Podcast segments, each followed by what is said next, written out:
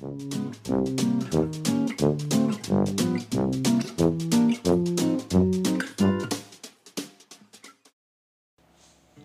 更けの飛び地ラジオ。第5回目ですね。はい。はい、よろしくお願いします。お願いします。えー、マルト編集者ブランディングディレクターの奥田です。よろしくお願いします。マルト編集者の、えーコミュニティアーキテクトの赤羽です。お願いします。なんで笑ってんの？肩書変わってるじゃないですか。いやいや日常プロデューサーから。肩書きにちょっとちょっと使ってみたんですよ。何をですか？その日常プロデうんューサー。はいはい。ちょっとなんかね、うん。反応がなかった。えどこで使ったんですかむしろ？いやいや、それはあの、うん。言っていたあのカンファレンスです。よ。ファレンスで？3000人のカンファレンスで使ってみて、こうん、れなんかこう、うん。スルーっていう感じ。確かにね。うん。突っ込みにくいかもね。うん。日常プロデューサーです。ちゃんとポッドキャスト聞いてからじゃないとよくわからないよね。話の流れがね、文脈がやっぱり伝わらないんで。なるほど。はい。それで？それでね、あの、もう第1回目と第2回目を死ぬほど聞いたんですよ、私は。聞き直したポポッドキャストで。常にこう悶々としながらいろいろ考えましてですね。あのやはりもう一回、まあ、もともと設計事務所からね、僕は個人事業でスタートしてるんですけど、うん。まあ、あの俗に言う、その建築家うん。っていうね、アーキテクトうん。っていうふうにうん。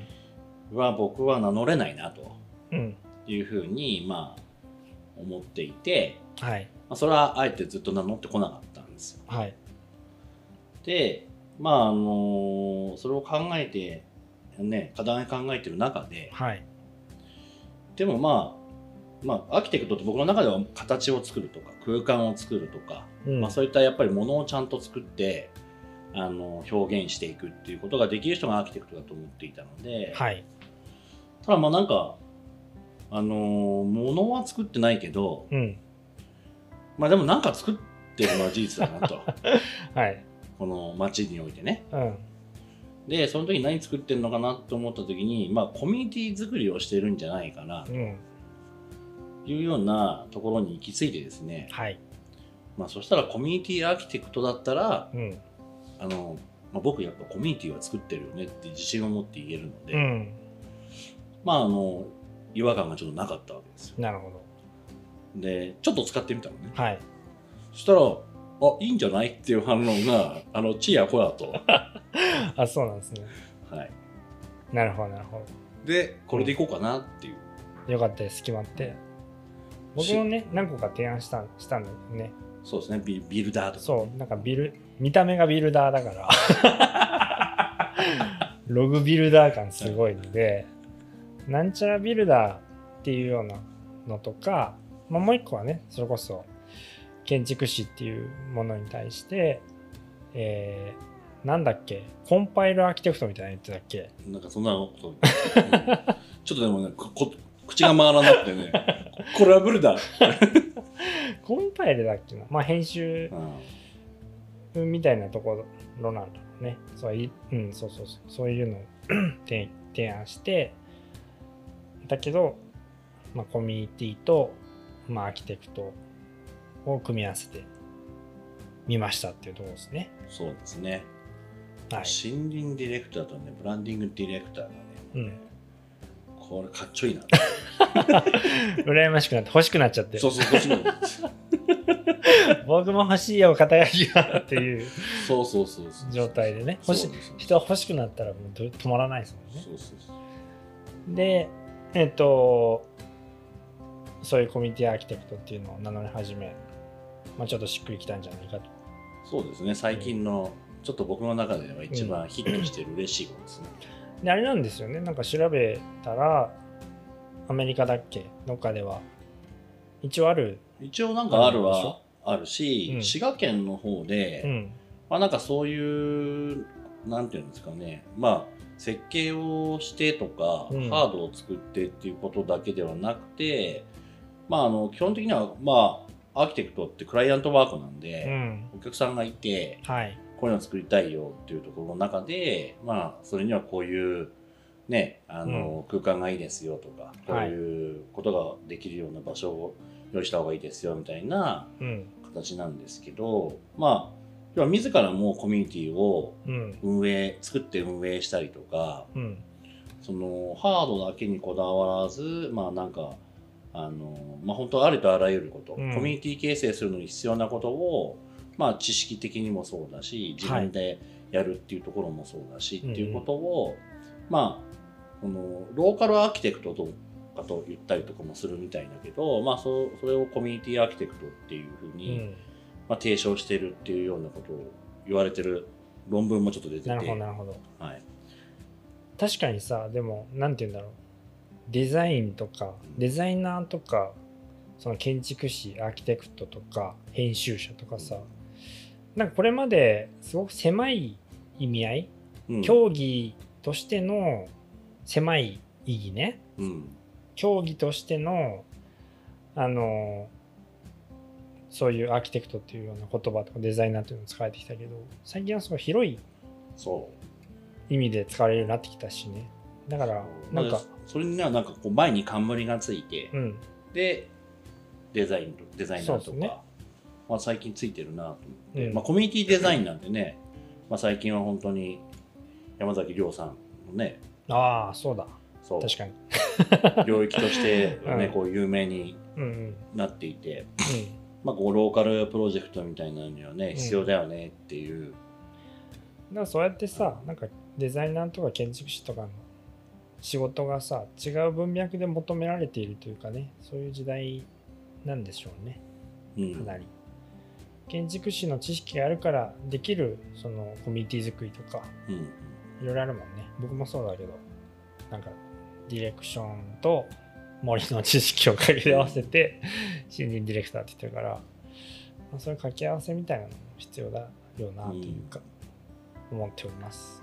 そうですね。大体まあそういう人たちはクライアントワークからやっぱりこう事業をなんかやってたりとか自分でやるみたいな。な確かに確かに。のが、まあ、ね、地方だとやっぱりそういうのは少しずつ見えてきてるかなと思っててそうですね、うん確かにね。わかりました。じゃあ、これからのは中根さんに会ったらはい、コミュニティアーキテクトはい、ということで。よろしくお願いしまはいす。やった決まった。よかったです。前回ね、収録っていうかね、夜更けに収録して最後、4回目、先週の回なんて本当何時あれ ?1 時半とか2時だ2時ったらいだね多分結構朦朧と喋ってる可能性が あるのですけども、はいあるのですけども。で、まあ、この番組はその、僕らのね、情報交換と最近どうっていうのを話そうっていうことなんで、最近どうですか？最近ですうね、ん。あのーまああのーちょっとね取材がいろいろと。嬉しいことにうんもうん。していただいておりまして、うん。まあちょっと、まあ、テレビのね、うん。まあ、中継というか、あのー放送取材が来ましたなんて話前々回でしたのか前回でしたのかな少し、どうだっけ？ああ、そうだね。うん、ちょっ多分でも一番最初じゃないかな。あそっか、うん。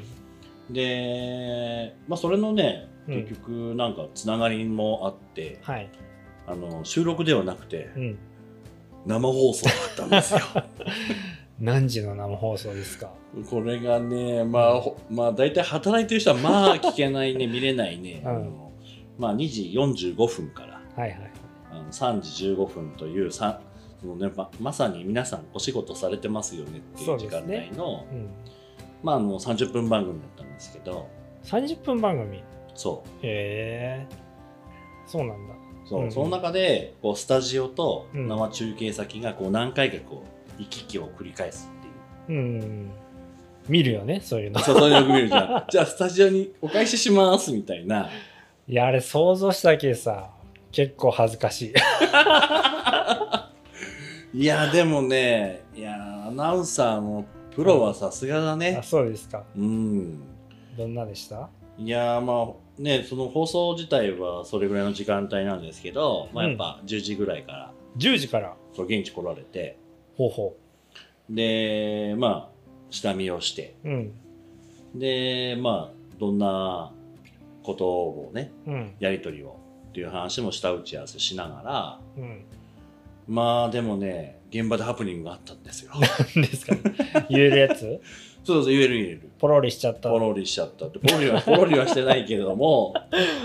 まああの予定のねこうあのーまあしょコーヒー屋さんでうんうん。こう頼むメニューがあって。ハイファイブコーヒーさんはい、ファイでファイブコーヒーさんで、そしたらファイファイブコーヒーさんのところまでこう回ってくる間にうん。注文をしてうんうんでそれでちょっとこう回ってきてでその間に作ってもらってで出てくるみたいな、うん。タイミングよく、なるほど。まあ、そういうのがまああの思ったよりこう前が尺が短くなって。ああそうなんだ。であのファイファイブコーヒーさんの高木さんがうん。気がついた時には、もうあと20秒でこっちまで回ってくるみたいな。はい。でまああのでさすがに20秒じゃちょっと用意できないんでうんで当初予定してたこう出てくるタイミングで出てこないっていう状況になりなるほど。まあでもそこはやっぱプロだよね。アナウンサーさんがね。そうそうアナウンサーさん、うん。まああの急遽この別のね予定になかった、はい。まあ、こうやり取りを。ほうほう伸ばして。伸ばしたく伸ばして。うん。で自然な形で。自然な形で,、はい。でコーヒーがなんとか出てくる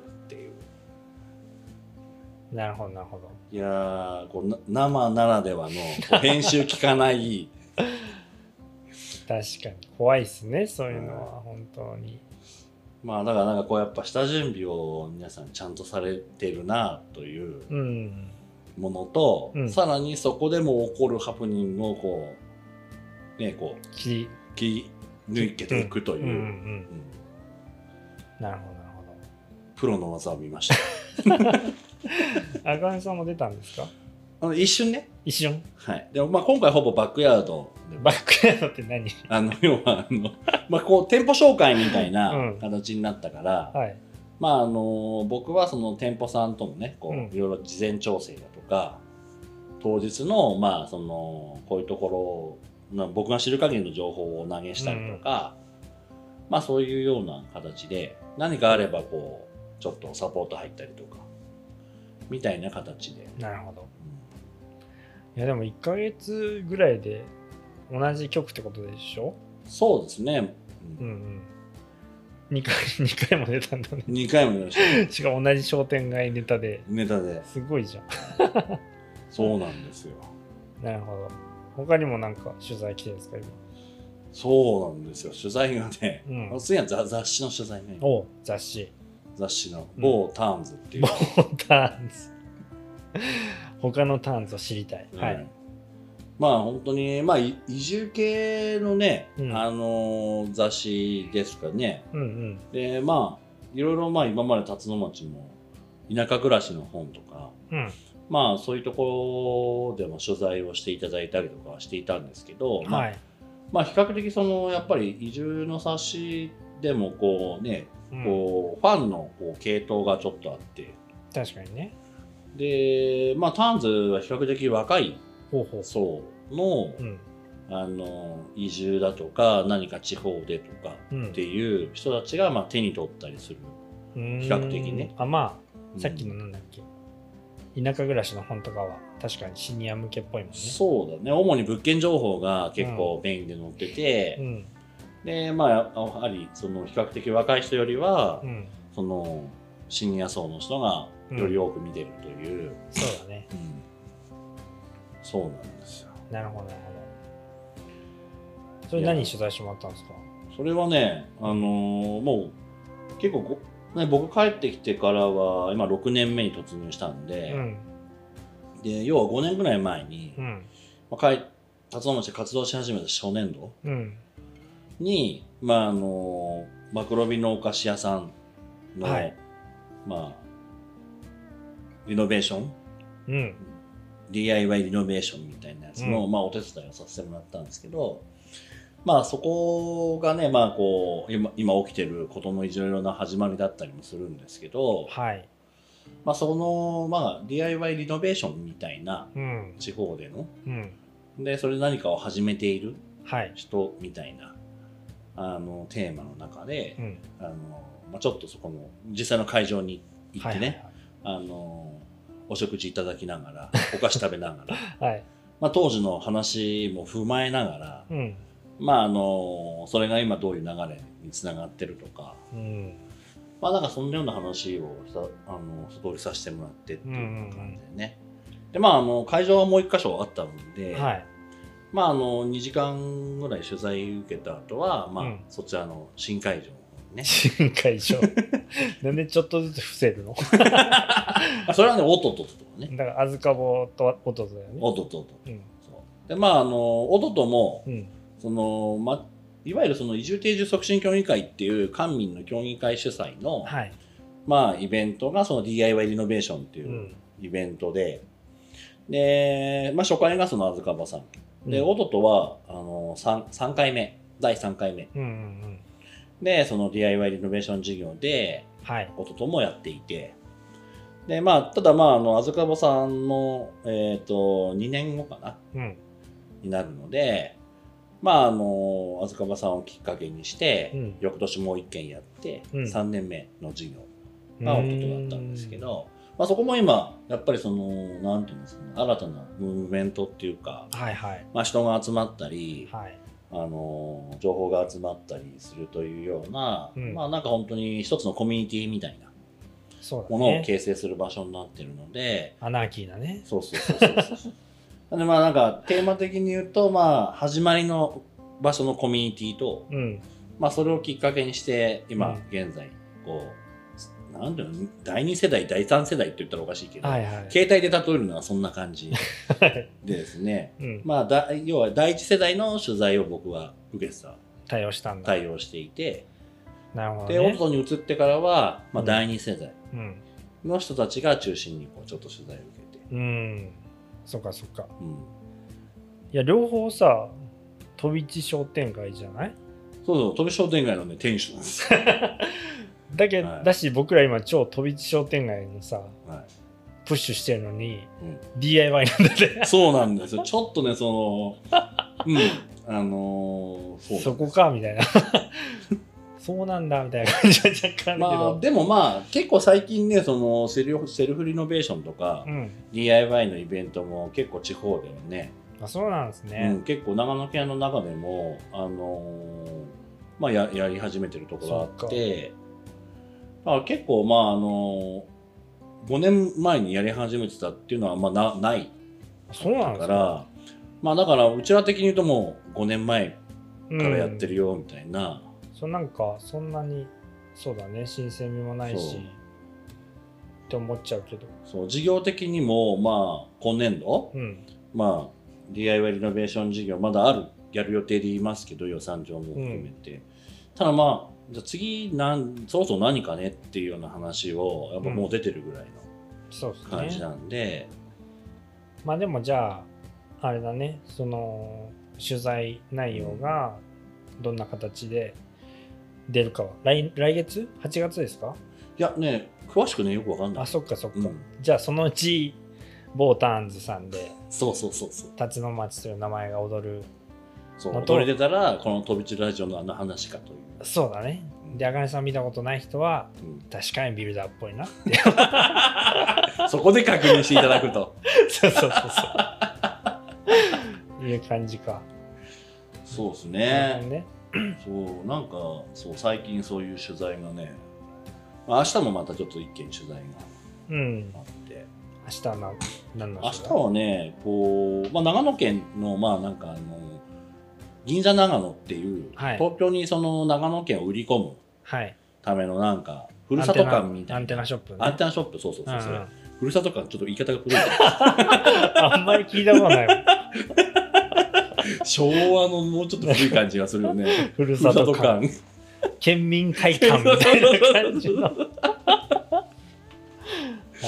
そうそう。そこのところが、ちょっとリニューアルするらしいんですよ。4階銀座長野？そう、銀 4, 4階、5階か何かのフロアが、あそうなんだ。新たにその、移住とか2拠点とかを、まあ相談できるブースっていうか、に、なんかこほうほう、拡充というか、ううん。充実するというリニューアルがあって、前から4階5階も使ってたの？あ、使ってた、使ってた。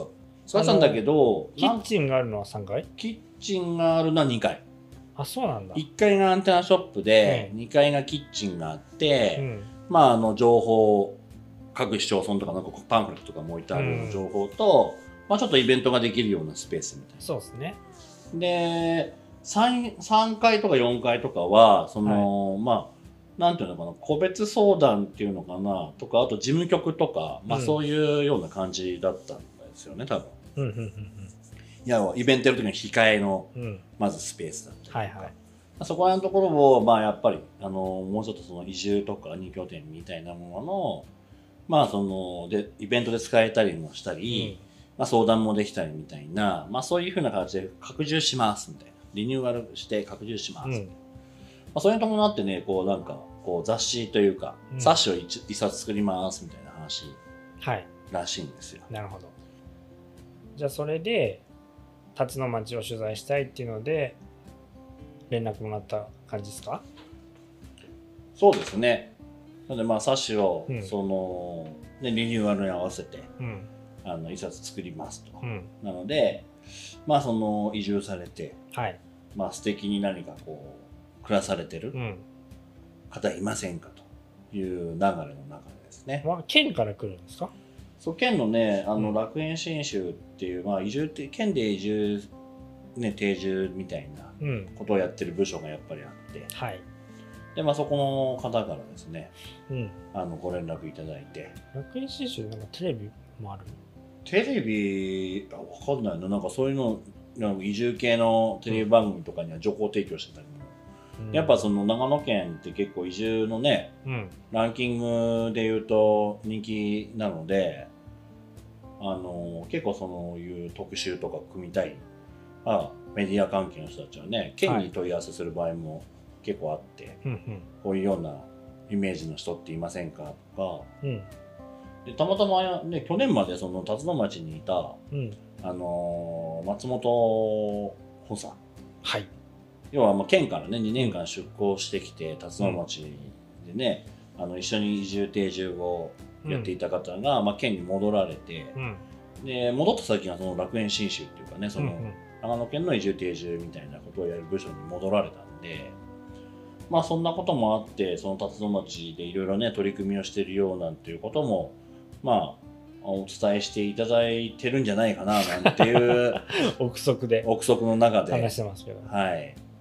まあそんなんで、まあね、その大竹さんご夫婦っていうね、本当にこちら来られて、あの古民家買われてですね、自分でいじれるとこいじって、まあ、ゲストハウスやられてる方がいらっしゃるので、うん。まあ、その方のまあ取材と、うん。まああとはまあなんかあの大竹さんがね移住されてきた時とね、それからも含めてですけど、はい。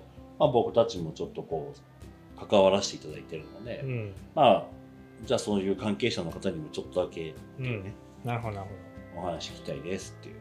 そっかなんかさいや僕ちょっとリノベーションうん。の取材がちょっと続いてますみたいなところも含めてすごい気になったんだけどうん。リノベーションに今みんな興味あるってことですか？まあ、それもあるんじゃないですかね。DIY とか。うんだから DIY するっていうのが、まあ結局リノベーションするために DIY 多分ね。確かに。そっかそっか。DIY とそうそうそうリノベーションとねある。結局、プロがリノベーションするのか、うん。まあ自分たちでリノベーションするのか、みたいな話だと思うんですけど、うん。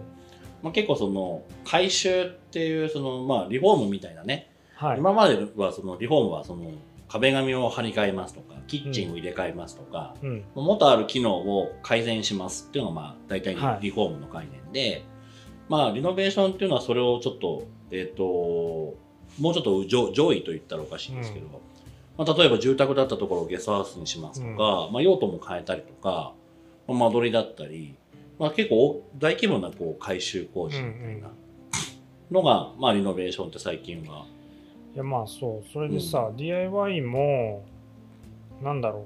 結構前からうん。それこそ2010年とかうん。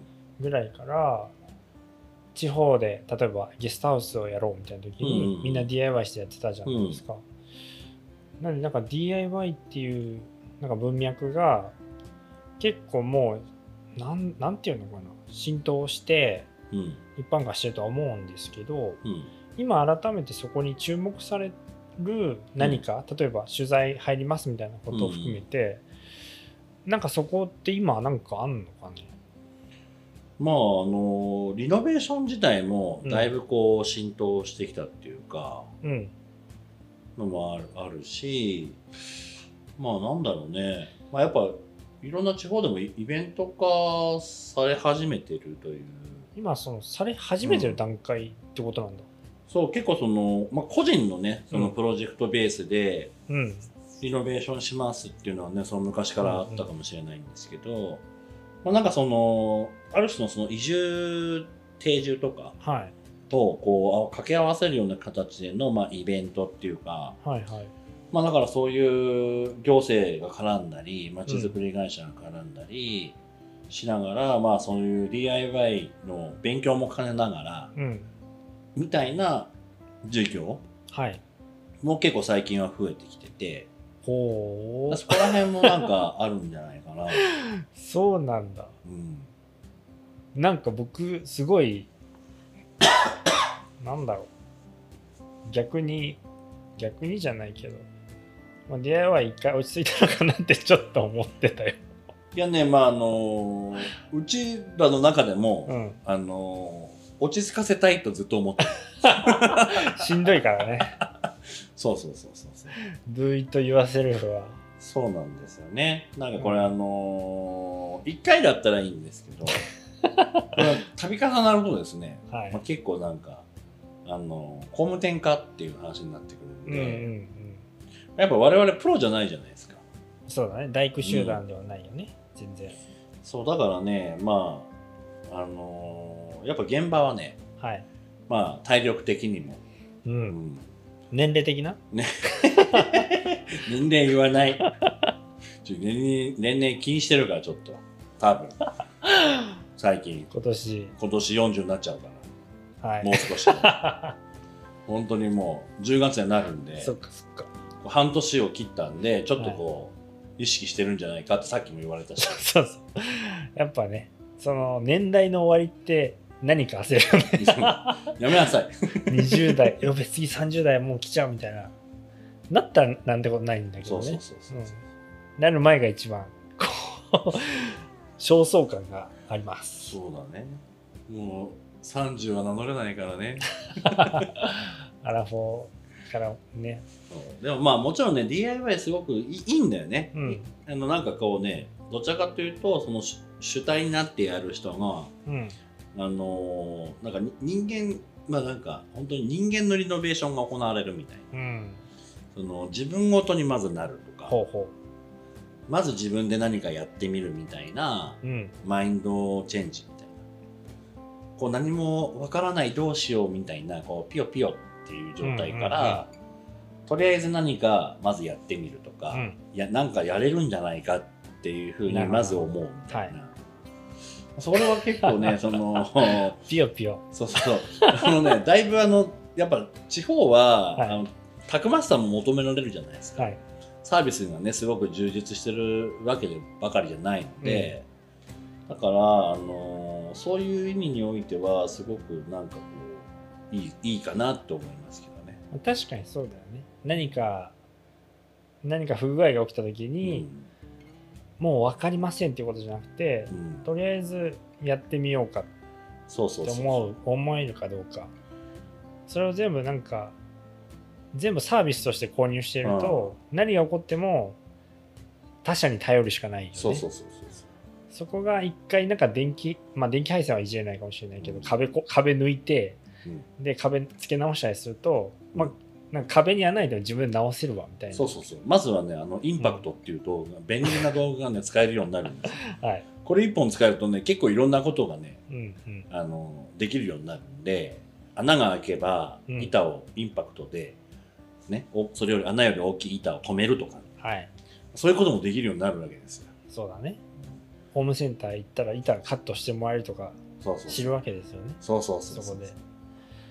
それでなんかその時にさやっぱ大事なのってなんか前回の話でも出たけどさ作り手になれる街っていう話してたじゃないですか、はいはいちょっと気になる方は前回聞いてもらったらいいんですけど あの聞き直してもらえたらね、うん。すぐ忘れちゃうからね人は。そうそうそうそう。そう。もう我々もちょっと復習しないのがね。そうそうほんとね。聞き直すとはこんなこと話してたんだ。ってすっげえ思ったもん最近。そう何の話だっけ？そう作り手になれる毎日っていうのがあった時に、なんかそうやって良き消費者になるには一回作り手を挟むといいよねって話をしてたんだけど、その DIY をするっていうことがなんなんていうのお金がかからないっていうさうん価値基準でうん。やるとやっぱ面白くないよね。うん。まあきっかけはそのね、きっかけは結構大きいうんきっかけにはなるんだけど、まあなんか、蓋開けてみると一番効果が出てるのは、そのマインドチェンジみそうだよね、たいな。そうなんだよな。いや、なんかな、その DIY、手作りだから安いっていううん価値観になるのは違うとそうそう、思うんだよね。それはね、そういう話ではない。ないよねで、やってみて、うんやっぱりプロはすごいよねってなるんだよ。本当に。そっちが大事だよね。そうそうそうそう絶対。だから壁とかもさ、うんこう漆喰とか濡れるんだよね、うんうん濡れるんだけどやっぱりあのー蔵みたいなさうんピターっていうさはい綺麗なさ、あの面うん。あれはまあ素人はまあ無理よいや、本当に無理やだと思う。ってみてうん。初めだってコテからさこうやって、こうやって取れないんだもん。ネタが ネタがボトッとこうやってって言われてもあれだけど。ごめんごめんごめん。これラジオだ。ってねまずこうあのーネタをネタをこうつけられないわけです。道具に。あの土の部分をネタって言うんだね。そのネタを。うん。で折っちゃうんだよね。ネタをこなんかコテみたいなやつ乗せて、そう乗せてもうもう片方のコテですくってつけるみたいな。そうそうそうそう。そうそれがねうまくすくえないわけですよ。確かに。だからそこから始まるんで。いや、ほんとさ、逆にそうなんだよ。やると、いや、ほんと安いんだって、むしろ思えるというね。いやほんとそうよだからやっぱさ、うん隙間ねフローリング張ってっても、うんうんまあやっぱさその隅の方とかさうん素人がやるとさこう隙間が空くわけですよそうだね。でさあのー家とか職人さん入った現場でさうん。隙間が空いてる現場なんかまあないわけですよね 怒られるね。そうそうそうでそこの隙間にはゴミがいっぱい入るわけうんうん。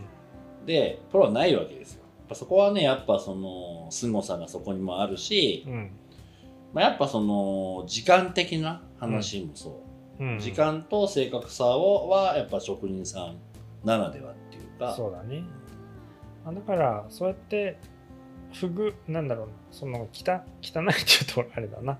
下手くそでもいいから、うん自分たちでやるっていうことの価値ももちろんあるし、うん本当にプロの技の凄さを知るっていう意味でも、やっぱり DIY とか作り手に一度なるっていう、なんかね、話はすごい通ずるところとして大事だなと思うよね。なんかヤマトアでもさ、あの、こう、なんだっけ、事務所を作と作るときうに、んうん壁、土壁を、まあ、自分たちで塗りますかって話をして、うんトイレ1個塗った時点でやめたもんね。任せよう。汚いわ。汚いじゃないけど、やっぱ本当大変だったし。そうそうそうだからさ、うんあのー極論言ってさ1日働いてうん。例えば2万円稼げます3万円稼げますっていうんだったら、多分自分でやったら3日ぐらいかかる 職人さんに来て1日で、ね例えば職人さんに3万円払いますって言っても1日3万働いて3万円稼げるならそれの方がうん。圧倒的に、うん。まあいいいいわけですよ、うん。なのでまあなんかこうたださこの例えば自分ごとになるみたいなのがすごくあって DIY そうだよね。う、うんん。こう手塩にかけた、まあ、うん子供みたいなもんなんで、うん。思い入れがね。そうそうそうちょっとぐらいこうブサイクでもさうん。こう可愛いわけですよそのブサイクさそうだね。でやっぱりその建物とかが、うんあのにすごく愛着が湧くし、うん。自分ごとになるので、まあ、まあ僕も設計事務所やってる時からそうなんですけど、まあ、安くするっていうところの手法の一つでもあるんだけどうんうん。愛着を持ってもらうはい。ための手段として、まあ、なんかね、えっとし少なくとも一つぐらい、少し一つというか一回ぐらいうん。はあの簡単な作業なんですけど、うん。やってもらうっていうことを僕の設計事務所時代もやってて、うん。だからまあ本当にこうペンキでねペンキというか塗りそういう塗塗装でうん。このこのこのテテーブルというかこの面だけちょっと塗りましょうみたいうな、ん。それだけでもいいいいんですよ、だからそこに一部こうやっぱりこう自分も入り込んでるストーリーにするっていうのがそうだね。まあすごくいいんだろうな。となんかそういうなんか DIY とかのね意味合いとしても本当に一度やってみる体験してみるみたいなことをしするとしないとではさ例えばなんか家買った家を建てようって言った時もなんか本当に別にみんな見に行かない人は見に来ないじゃないですか、まあそうですね。立ててる途中も。うんうんうんうんそしたら知らない間にできていてそこにどんな苦労があってさ技があってなんかその材料がどこから来てみたいなことが一切見えなくなっちゃうからやっぱり何かしらやれるといいんだろうなとは思うけど。うん。いや本当にねそうだと思いますわ。だね。100円ショップのものを買うのとちょっとわけ違うので。やっぱそこに人ありドラマありなんで、うん。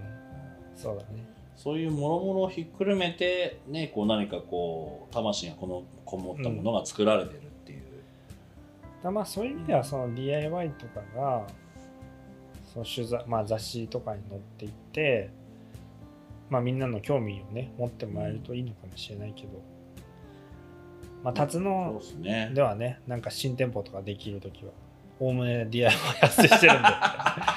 DIY イベントとか言ってやってるのでぜひ興味ある人はあまあそうですね。来てもらえたら嬉しいですね。